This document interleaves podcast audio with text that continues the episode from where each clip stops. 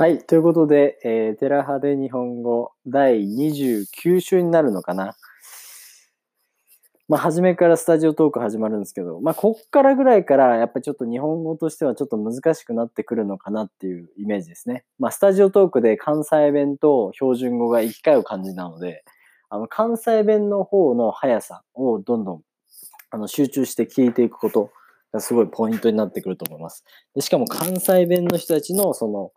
なんていうのかな、笑いのポイントとかって、すごい細かいんですよね。その、ジョークのところが。なんで、そういうところね、どんどんどんどん集中していけ、いて聞いていけるといいと思います。ということで、あのー、一番初めね、最後、前回は、えー、仕事と私どっちが大切っていうね、ことをセナさんが言ったので、まあ、あの、スタジオトークで、えー、徳井さんっていう左の徳井さんが、えー、芸人なんですけど、あれはもう1970年代から言っちゃダメという質問やからね、みたいな感じの関西弁で、あの、まあ、受けを狙ってましたね。だからもうその質問、その問いかけ、仕事と私どっちが大切っていうのはもうすごい古すぎて、まあもう今はみんなもう言っちゃいけないでしょみたいな。まあこれジョークですけど、そのぐらい、あの、まあ鉄板なことなので、あんまり確かに聞いたことはないですね。実際には。うん。なんで、まあ、なんかドラマみたいな演出でした。まあ、両立できたら強くなれるだろうね、みたいな感じで、あの、マー君から去っていきましたね。でも僕もね、よく覚えてるんですけど、やっぱり自分が本当にしたいことをやってると、かなり、こう、恋愛とやりたいことを両立するのって難しいなって僕はね、思うんですよね。何かを本当に一生懸命にやるんであれば、本当にそれを集中して注力しないと僕はできないタイプなので、あの、いつもね、恋愛か、どっちなの？みたいな。でも恋愛をするんであれば、恋愛のことしか考えれなくなっちゃって、あの、できなくなる。みたいな。だから一つの例で言うと、僕が例えば高校3年生ですね、大学受験を控えている時に、だいたい18歳ですね。えその時に、まあ、受験生なので、毎日塾に行って勉強してました。でも、あの、僕の彼女、当時いた彼女は、あの、専門学校といってですね、もう、あの、大学受験をやらずに違う専門の学校に行って、えー、まあ、2年間ぐらいやったらもう社会人っていう、そう違う道を選んでたわけですよね。でも、その彼女はしかも結構ルーズで、あの、家に、まあ、あの、僕の地元ね、ちょっと治安が悪かったんですよね。危ない人がいたりとか、痴漢したり、露出魔っていうね、おな、あの、体をいきなり道端で見せる人っていうね、人、人のことを露出魔って僕ら言うんですけど、その露出魔が結構出る、あのー、まあ、エリアだったんですよね。で、そこら辺の女子高生はスカートが短いからちょっとこう誘惑しちゃうみたいな感じで、えー、で、しかも田舎なので、そこまでその人が歩いてる人がたくさんいない、え、森の中とかも結構あるのでね、やっぱすごい心配するんですよ。僕、基本的に好きになっちゃったら心配性になっちゃったり嫉妬するタイプなので、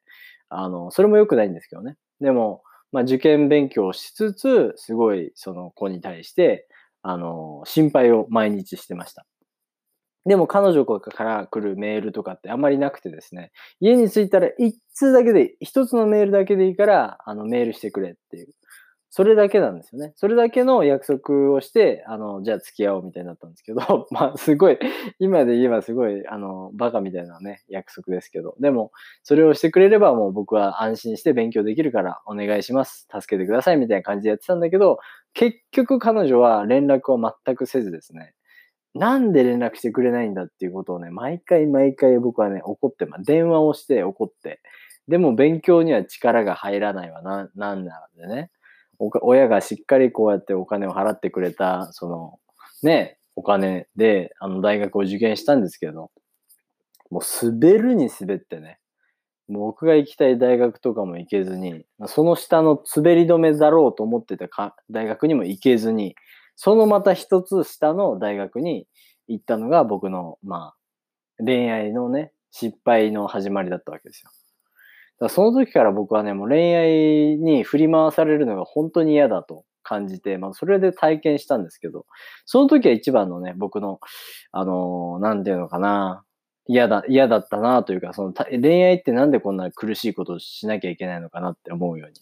なったんですよね。まあ、それからまあ、いろいろ恋愛をしてって、結局24歳ぐらいからもう別に恋愛なんて思いっきりしなくていい、真面目にしなくていいや、みたいな。ちょっと遊んでいこうよみたいな感じのスタンスになったのは25歳ぐらいからですね。まあ僕の話はね、あの、そんな感じで、あの恋愛のことをね、えー、だからまあ男っていうのはね、まあ全員が全員じゃないですけど、本気になっちゃうと、本気になればなるほど、あの、恋愛にはちょっと、まあ僕の場合はね、難しくなるなっていうふうに思います。